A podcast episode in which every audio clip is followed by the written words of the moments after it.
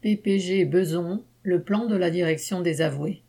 L'usine du joint français à Beson, dans le Val d'Oise, est menacée de fermeture, ce qui entraînerait la suppression de 208 postes. Cela vient d'être décidé par le nouvel employeur, PPG, qui avait racheté l'usine à Hutchinson, filiale du groupe Total et propriétaire du joint français, il y a tout juste cinq ans.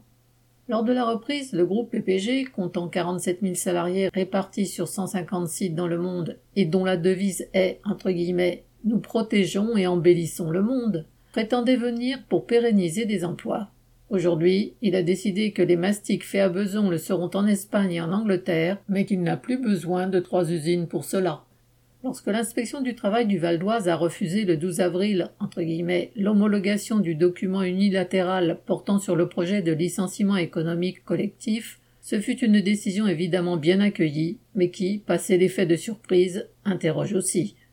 Il faut dire que ce plan ne sauve aucun emploi sur le site. En bon défenseur du monde des riches, l'État ne dit surtout pas qu'une entreprise qui réalise 3 milliards de profits ne doit pas licencier, et aucune de ces lois ne va dans ce sens.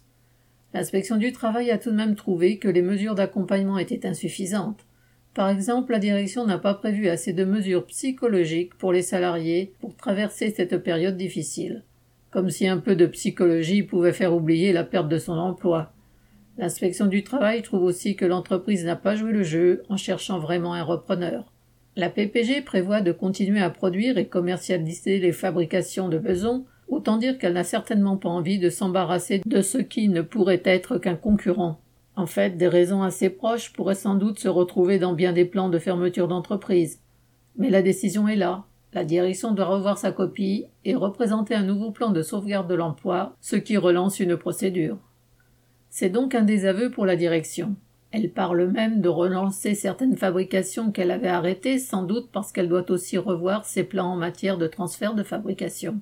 Nul doute qu'elle retombera sur ses pieds et qu'elle ne manquera pas non plus de présenter un nouveau projet.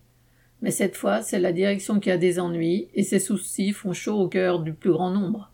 C'est surtout un encouragement pour tous ceux qui ne veulent pas se laisser jeter dehors par une multinationale pleine aux os, cela s'est ressenti dans l'usine, où l'annonce de cette nouvelle a été accueillie avec les cornes de brume, un peu comme au stade.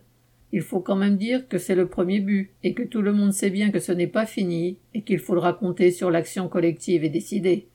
Correspondant Hello.